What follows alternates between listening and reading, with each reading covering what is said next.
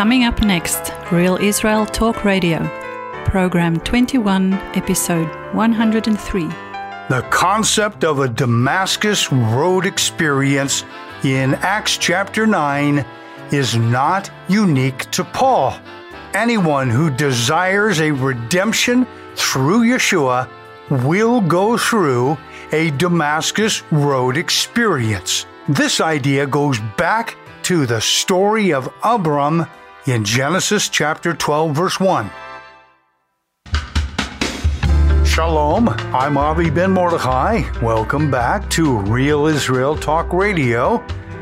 On last week's episode 102 and part 6 of my series on the Dead Sea Scrolls, I spoke largely about the biblical dry desert land of Israel called the Arava and also the Midbar, an area that straddles the northwest shores of the Dead Sea.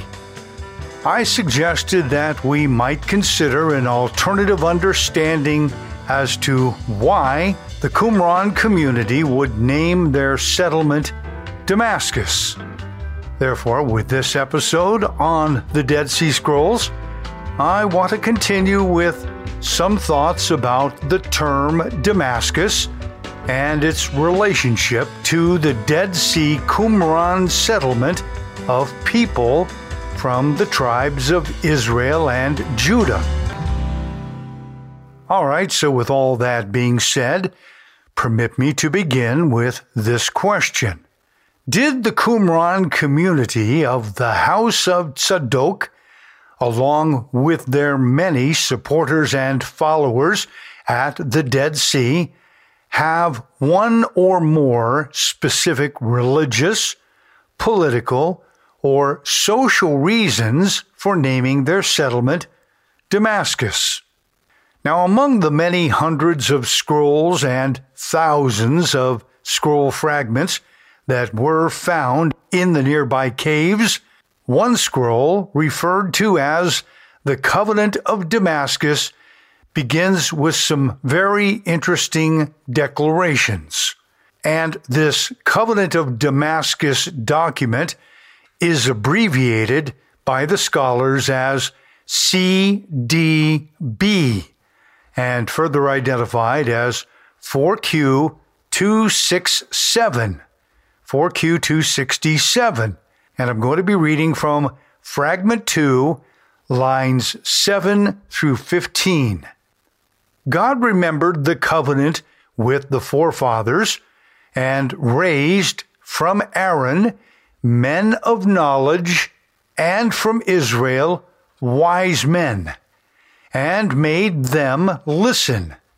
And they dug the well, a well about which Moses said, and this is based on Numbers 21:18, a well which the princes dug, which the nobles of the people inquired with the staff. The well is the law, and those who dug it are the repentant of Israel who left the land of Judah and lived in the dwellings of Damascus, all of them whom God called princes, for they all sought him, and their renown has not been repudiated in anyone's mouth. And the spade is the interpreter of the law. From this declaration of scroll fragment 4Q 267, we learn seven things. Number one, a covenant was established between Jehovah and Israel's men of knowledge. Number two, a well of water from the days of Moses is identified spiritually as the Torah or the law. Number three, each man among the nobles of the people dug the well based on Numbers 21:18, being led to do so with the help of the rod or the staff of Messiah. In other words, by inquiring of him. And according to Scripture, he is called Shiloh and the stone of Israel. This is found in Genesis 49:10 and Genesis 49:24. First, Genesis 49:10. The scepter shall not depart from Yehuda or Judah, nor a lawgiver from between his feet until Shiloh comes, and to him shall be the obedience or the Shema of the people. Then Genesis 49 24. From there is the shepherd, the stone of Israel. Let us now go to the fourth lesson that we learn from scroll fragment 4Q 267. Each of the noted well diggers are among the repentant of Israel who come to disconnect from Yehuda's family of corrupt leaders and lawgivers, or as it is understood in some additional writings, that they were usurpers of the house of Tzadok. Number five, each of the well diggers among the repentant of Israel who have come away from Yehuda they live in the dwellings of Damascus. Number six, each of the well diggers are called princes or nobles with an excellent reputation among all the people of Israel. And finally, number seven, each of those who dig the well do so with a digging tool, which is identified as the interpreter of the law, which appears to be a reference to something that Yeshua spoke about in Matthew 13 52. He said, Every scribe instructed concerning the kingdom of heaven is like a householder who brings out of his treasure things new and old. Now, concerning this Damascus of Qumran, I would like you to recall from our previous program that I spoke about Genesis 14:14 with its reference to the city of Damascus and also in Deuteronomy 26 5 and its reference to the land of Aram. Historically, we know that over many centuries, the city of Damascus and the land of Aram changed ownership a number of times. By the beginning of the first century of this common era, which is identified with the abbreviation C period E period, or simply the Common Era. With the beginning of this first century of the Common Era, Damascus, the city, was already legally annexed to Rome and its vast republic. Then, before the start of Yeshua's ministry, and certainly during the days of Paul, the apostle of Yeshua, the land of Aram and the city of Damascus were both part of a large Roman imperial province. According to that which is recorded in the texts of the Covenant of Damascus, also known as the Damascus Document, and also Community Rule, known also as the Manual of Discipline, it begs the question why would the Qumran community and its allies or supporters dwelling at these northwest shores of the Dead Sea refer to their desert settlement as Damascus. It's a question that I have asked many, many times over the years. Now, on the previous Dead Sea Scrolls program that I did, that's part six, episode 102, I gave a possible interpretation explaining that the term Damascus could be broken down into a contraction of two Hebrew words. They are dole meaning he who draws out, spelled Dalid Vav Lamed He, and also Mashke, meaning a well or water source, to quench one's thirst for the Master's Torah or the Master's law. Mashke is spelled in Hebrew Mem, Shin, Kuf, He. I explained that when the two ideas, dole and mashke, are kind of glued together, so to speak, it is possible to understand the meaning as that of drawing out water from a well to quench one's thirst in a dry and thirsty land. This would, of course, make very good sense considering two biblical references, one coming from Isaiah and one coming from the words of Yeshua. First, let's take a look at Isaiah 12, verse 3. In Hebrew, Uvshaftamayim besason mimane ha-Yeshua. Therefore, with joy you will draw water from the wells of the salvation. And John 7 37 through 38, on the last day, that great day of the Chag or the festival, Yeshua stood and cried out, saying, If anyone thirsts, let him come to me and drink. He who believes in me, as the scripture has said, out of his heart or belly will flow rivers of living water. But surely this explanation cannot be the one and only definitive answer to be derived from the Dead Sea Scrolls covenant of Damascus.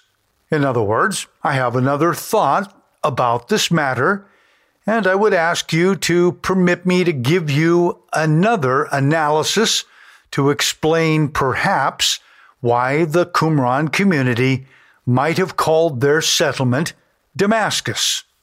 In the scroll of the Covenant of Damascus, there are some six mentions of the term Damascus.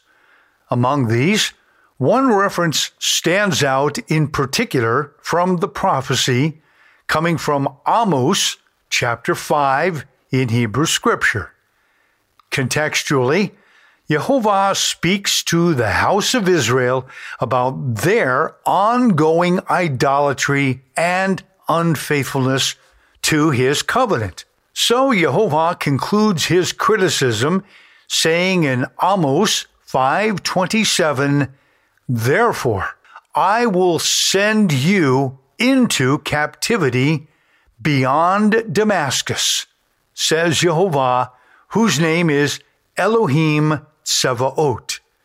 I'll deal with this idea of the word beyond Damascus shortly. First, notice here the side by side terms captivity and Damascus. The notion of living in the dwellings of Damascus, as cited in the Dead Sea Scrolls at CDB 4Q267 and Fragment 2, notice it's consistent with the expression, the interpreter of the law. And it looks like it's a statement referring to the spirit of Messiah, who is the true interpreter of the law.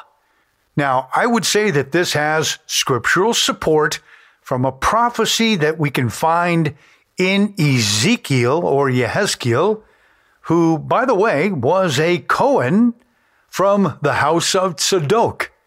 Here is what Jehovah said in Ezekiel 11, 15 through 16. Son of man, your brethren, your relatives, the man of your exile, I'm translating that directly from Hebrew, and all of the house of Israel in its entirety are those about whom the dwellers of Jerusalem have said, Get far away from Jehovah. This land has been given to us as a possession.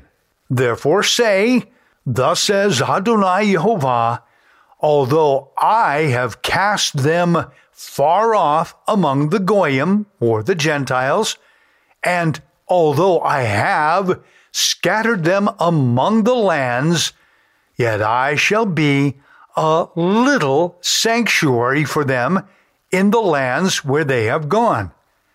Now, the Hebrew term for a little sanctuary is mikdash ma'at, meaning a little holy place or a little house of the holy. In the Dead Sea Scroll known as the Covenant of Damascus, again CDB 4Q267, the scribe gives us another point of view that to use the term Damascus, it means something more. Let us now return back to the prophecy of Amos 5:27 in Hebrew scripture. In Amos 5:27, the context specifically refers to two words, captivity and Damascus. However, for the scribe who wrote the Covenant of Damascus scroll, I don't think he was suggesting purely a literal captivity into the city of Damascus and into the land of Aram. Instead, I think the scribe was telling us that the term Damascus might very well be a cipher, or if you will, a biblical code word for a physical and spiritual captivity, not necessarily originating from Jehovah. And when I say not necessarily originating from Jehovah, I mean a captivity that we choose to enter into ourselves, whether knowingly or perhaps unknowingly. Yes, it is true that Jehovah can and will set up an individual, a people, even a nation, to go into an unwanted physical and spiritual captivity. Scripture calls this an induced blindness, such as what is written in Zephaniah or Zephaniah chapter 1 verse 17. And yes, you can even find the same idea in 2 Corinthians 3:14 as Paul writes it. But surely it cannot be that Jehovah overlooks or forgets that he blinded some among his people, and then for his own reasons, he sends them into a captivity or exile beyond Damascus, as if to say that Jehovah just simply forgot about his people and says, Oops, my, my people, I forgot. Oh, oh, I'm sorry. Oh, my memory is failing me. Oh, what to do? No, no, no, no. Never. It's not like this with Jehovah. He does not forget his people, whether they are in a voluntary exile of their own choosing or an involuntary exile that Jehovah himself chooses for them. It is not Jehovah's will that they end up staying in that exile. And if you ask me, I think that's good news. And that just tells me how much he loves each one of us, that he comes out to give us an opportunity to get rescued from captivity. But this leads me to a point that I want to make. I remain intrigued that this is where the biblical term Damascus picks up some additional deeper meanings, and we'll have a closer look at this in just a moment. The initial point that I want to make is that we should not be hyper focused on the literal term Damascus in and of itself.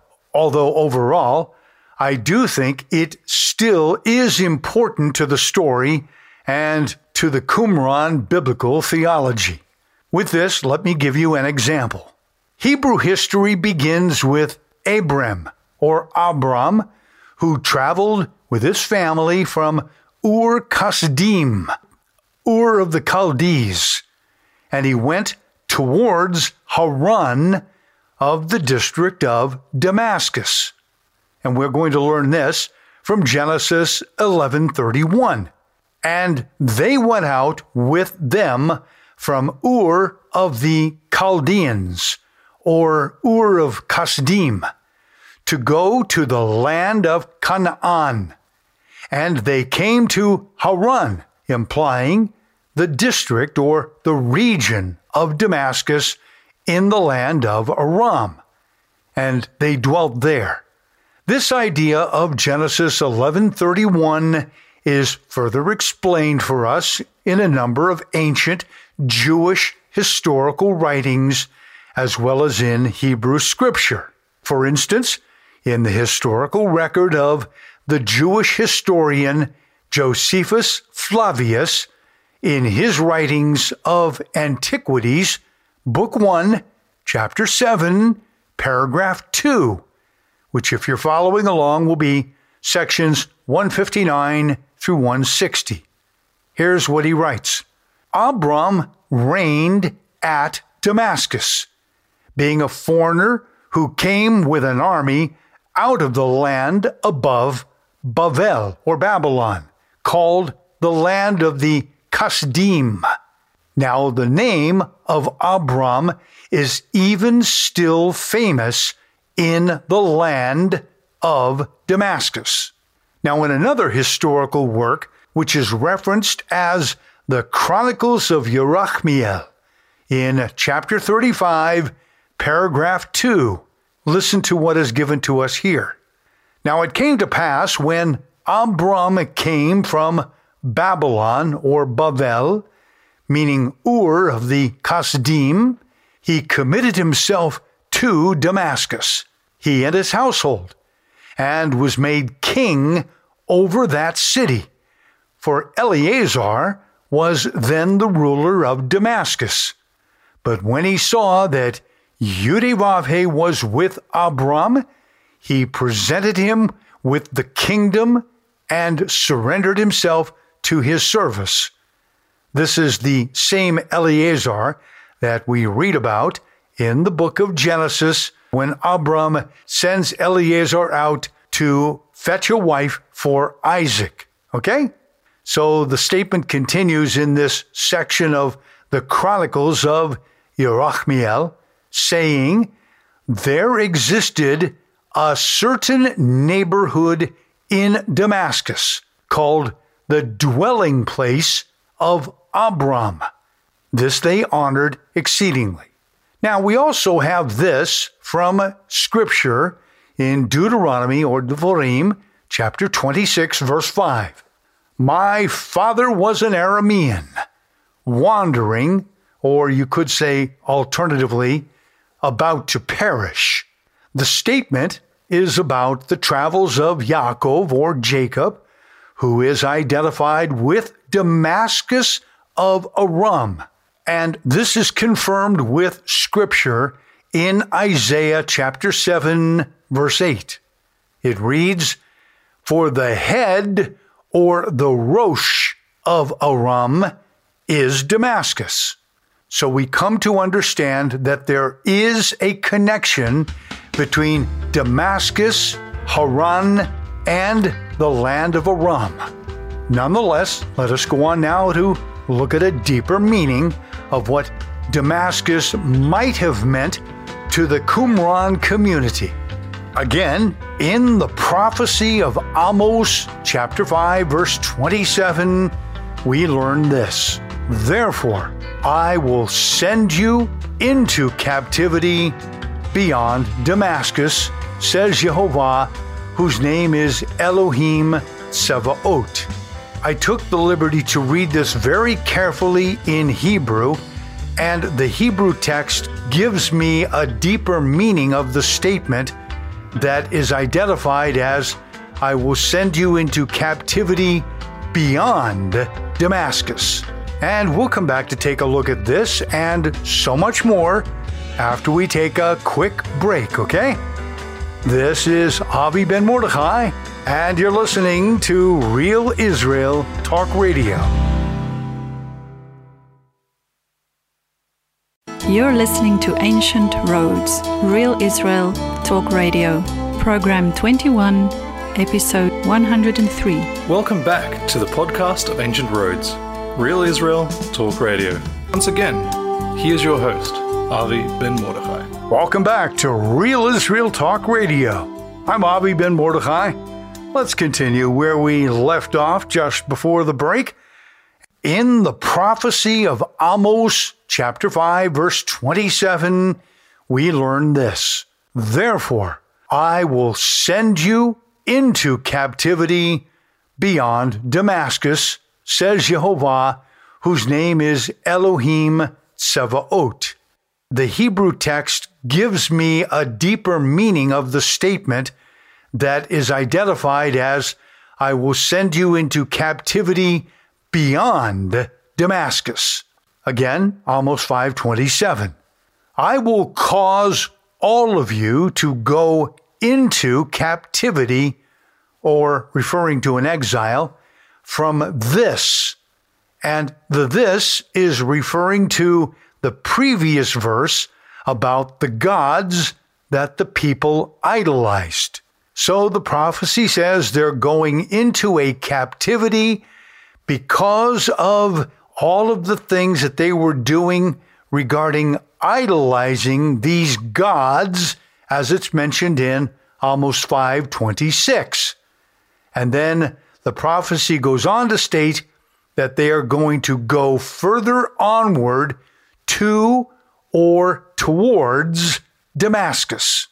Again, they are going to go further onward to or towards Damascus. So, what am I getting at here?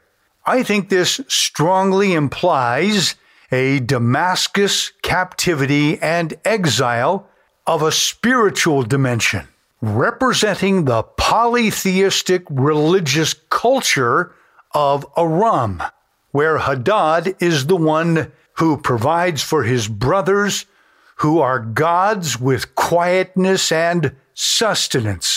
And this word in Aramaic, Hadad, is translated from the Akkadian language as Adad.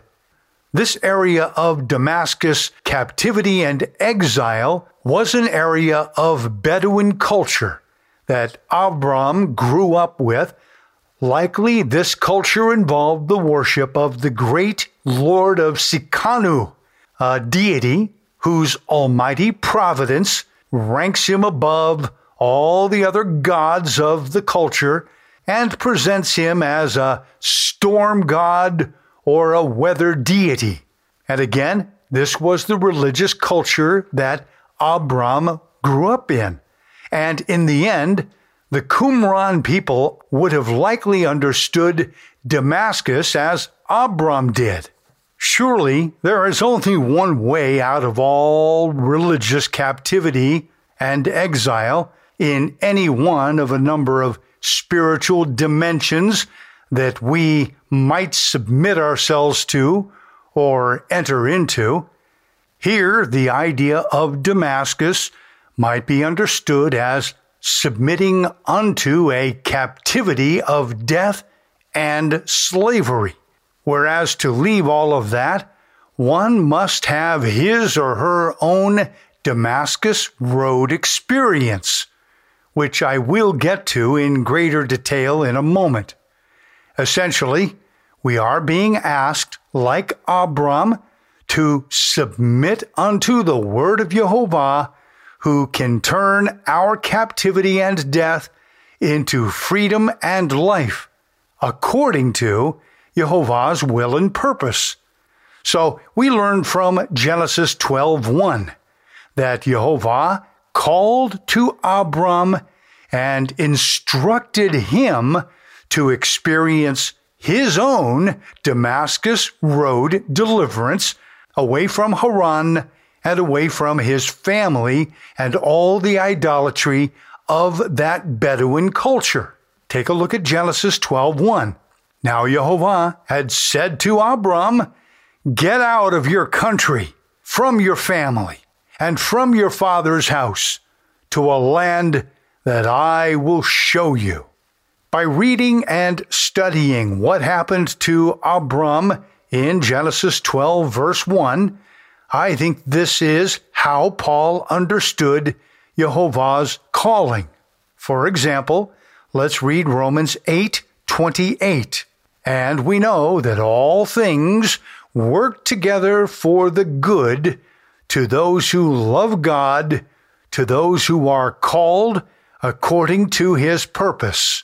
And then there is also this that Paul wrote in Romans 11 28 through 29 concerning the gospel, the death and resurrection of Yeshua. They are enemies for your sake. But concerning the election or the choosing, they are beloved for the sake of the fathers, for the gifts and calling of Elohim or God are irrevocable. In other words, we can leave the gifts behind and walk away from Him, but Jehovah has no intention of leaving us behind in the dirt and forgetting about us in our exile. We have the power to choose life or to choose death. And we learn about that in a lot of places of Hebrew scripture.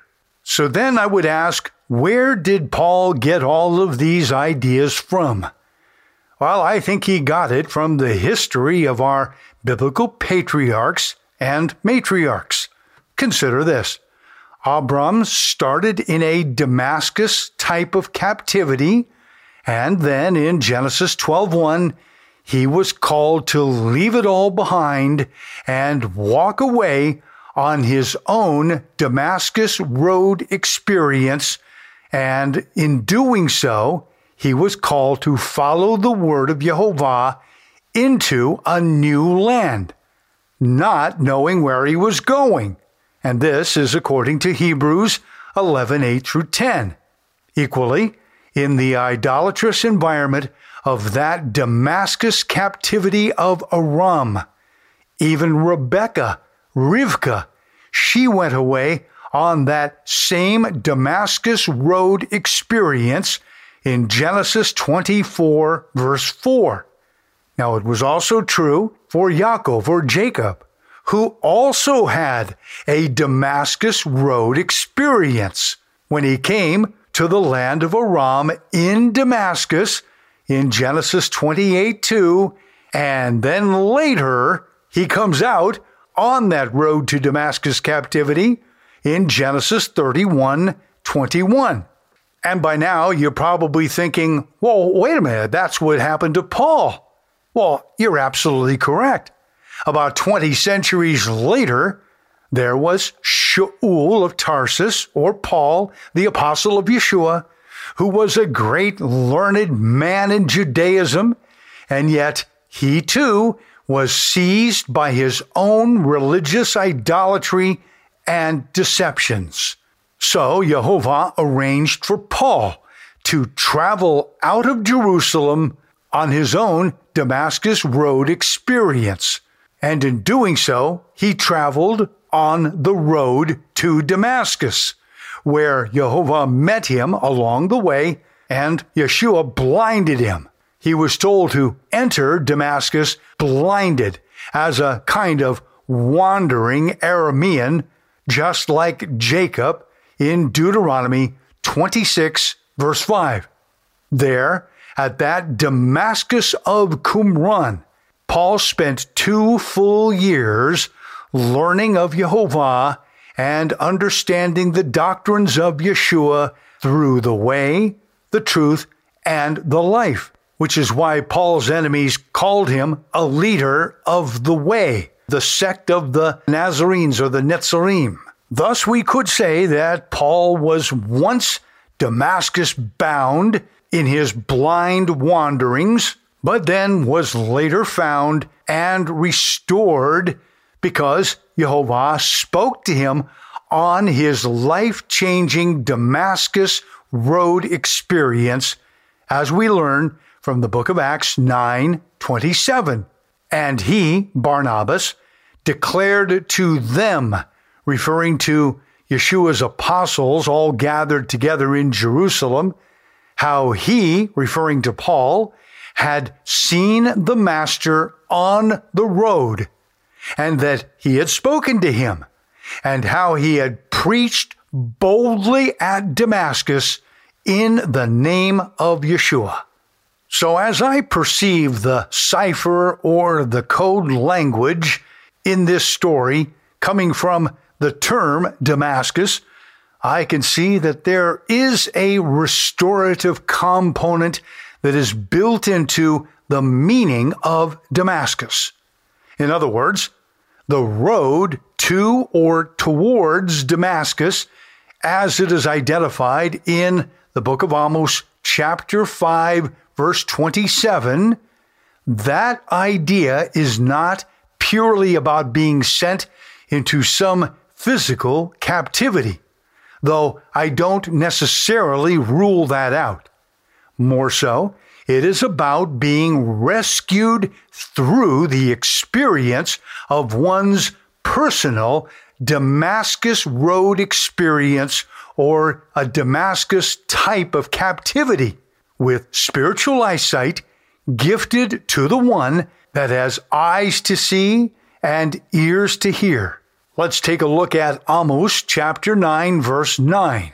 For surely I will command and sift the house of Israel among all nations, as grain is sifted in a sieve, yet not the smallest grain shall fall to the ground. Okay, so we can see that a Damascus type of captivity can and often does serve a great purpose for Jehovah. And what do you think that purpose is? I think it's to wean his people away from following the customs of the nations with all of their festival laws, their social ideologies, and their idolatries, and to disengage them from the philosophies of the world's classes of intelligentsia. What do I mean? You know how we often find ourselves drawn to scholars and academics out there and people who just know everything. Oh, they speak all the languages. They understand all the mysteries and the wisdom of Scripture. No, they don't. Not necessarily. And we tend to worship these classes of scholars and say, well, I'm of so and so. Well, I'm of so and so. No, I'm of so and so. But to help us understand this better, here are the words of Jehovah through Ezekiel 20, 23 through 25. Therefore, I also gave them up to statutes that were not good and judgments by which they could not live. Therefore, let us once again understand that this term Damascus is about captivity, whether it is our own voluntary captivity or an involuntary captivity because Jehovah sends us into that blindness. Whatever the case may be, our captivity, any captivity that we enter, is always going to be for our good. Because if we are willing to have eyes to see and ears to hear his voice, he will turn us around on that road towards Damascus and he will restore us from our captivity. I do believe that. Therefore, we should once again hear these words from Amos chapter 9, verse 9. Again, for surely I will command and sift the house of Israel among all Goyim, meaning among all the nations. And by the way, the Hebrews, they are called Goyim in the book of Deuteronomy. They are. So you can't say, well, Goyim only means non Jews or non Israelites or non Hebrews. That is not the case. Goyim can also mean Israel, Jews, and Hebrews. Because if we don't have our eyes focused on Jehovah, and we have not come out on our own Damascus Road experience, then we are still Goyim because we're embracing Goyish doctrines, the doctrines of the nations. So here we have in this passage of Amos 9 9, Jehovah says that Israel will be set out among the Goyim and will be sifted as grain in a sieve. And yet he goes on to say, not the smallest grain shall fall to the ground. So, as I said, I think the scribe or scribes who wrote the scroll of the covenant of Damascus knew very well the depths of the word Damascus. You see, it's about captivity to freedom, slavery and death to life. So, what better place to see this truth than to see it from the story of Abram and his nephew Lot or Lot in Genesis 14:12 and Genesis 14:14.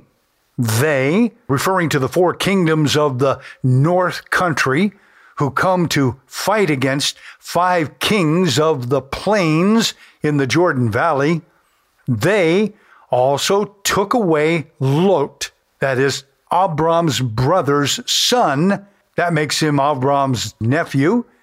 And then the text goes on to say, Now, when Abram heard that his brother or his nephew Lot was taken captive by a large group of these men from the land of Aram or Damascus, what happens?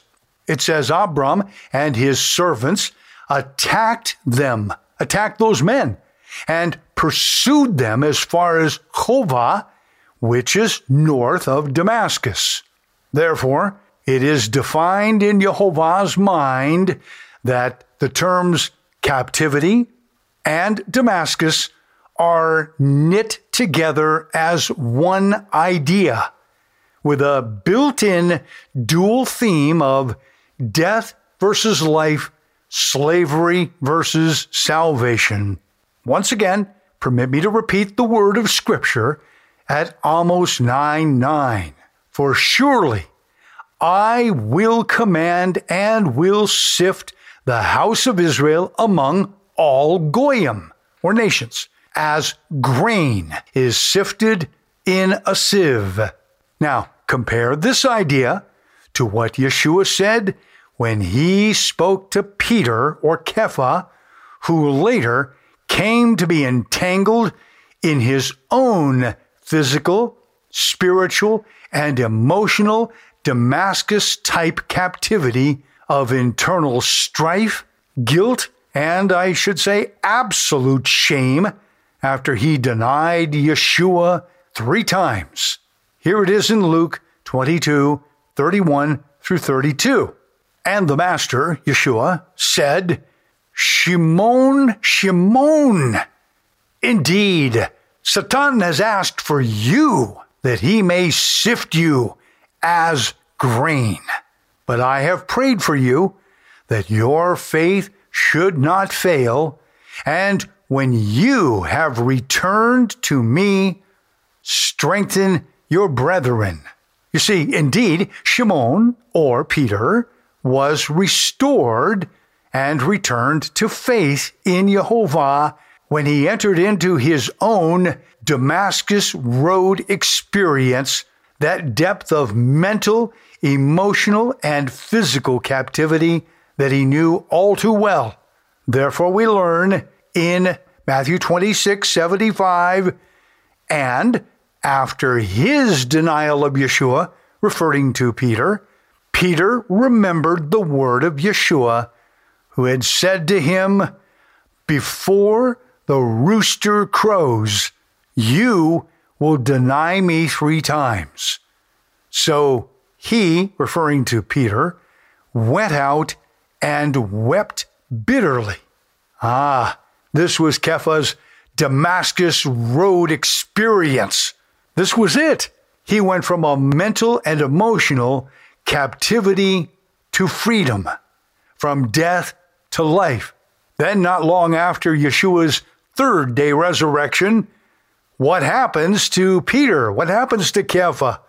Well, after his restoration, he went forth with so much boldness and he spoke to the hearts of the religious leaders in Jerusalem who were responsible for putting Yeshua on that execution tree. And he said to them in Acts 2, verse 36, Therefore, let all the house of Israel know assuredly that God has made this Yeshua, whom you crucified, both Adonai and Mashiach, or Messiah. And then in Acts 2:38, Peter said to them, "Repent." Wow, what boldness coming from a guy who denied Yeshua and then went out and wept bitterly. He's got this boldness about him, and he says, Let every one of you be immersed in the name of Yeshua the Messiah for the remission of sins, and you shall receive the gift of the Ruach HaKodesh, that is the Holy Spirit, for the promise is to you and to your sons, and to all those who are afar off, as many as Jehovah our Elohim will call, just like he did with Abram in Genesis 12, verse 1. So, all this stuff about grain being sifted in a sieve and that not one grain will be lost in the ground because of the calling that Jehovah has on someone's life. That's that idea of an irrevocable gift because we can walk away from it, but never will He walk away from us. Never. So, this idea about grain that is sifted and falls into the ground, though none of it is left to its own to rot, we learn the significance of all of this in John 12 24, when Yeshua said, Most assuredly, I say to you, unless a kernel of grain falls into the ground and dies, it remains alone. However, Jehovah always has an opening ready for a resurrection unto life. But therein was Kepha's full appreciation for the truth of one's Damascus Road experience because he says concerning Yeshua in Acts 2:24, whom God raised up, having loosed the pains of death, referring to both the first and the second death, because it was not possible that Yeshua should be held captive by death. So then, this statement completes the word of Yeshua in John 12 24. But if he, referring to the seed, if he dies, he produces much grain. This is the image of Scripture's Damascus Road experience for each of us. It's a captivity that he calls us out of if we have eyes to see and ears to hear, as well as Jehovah's cipher or code language for death and resurrection. What I've tried to show you is that the biblical term Damascus likely has a very deep underlying message that goes well beyond its physicality as a city of Aram. The term likely contains a number of sub themes involving slavery to freedom, captivity to redemption, and death to life. The term also appears to carry themes of restoration and resurrection while on our own personal Damascus Road experience.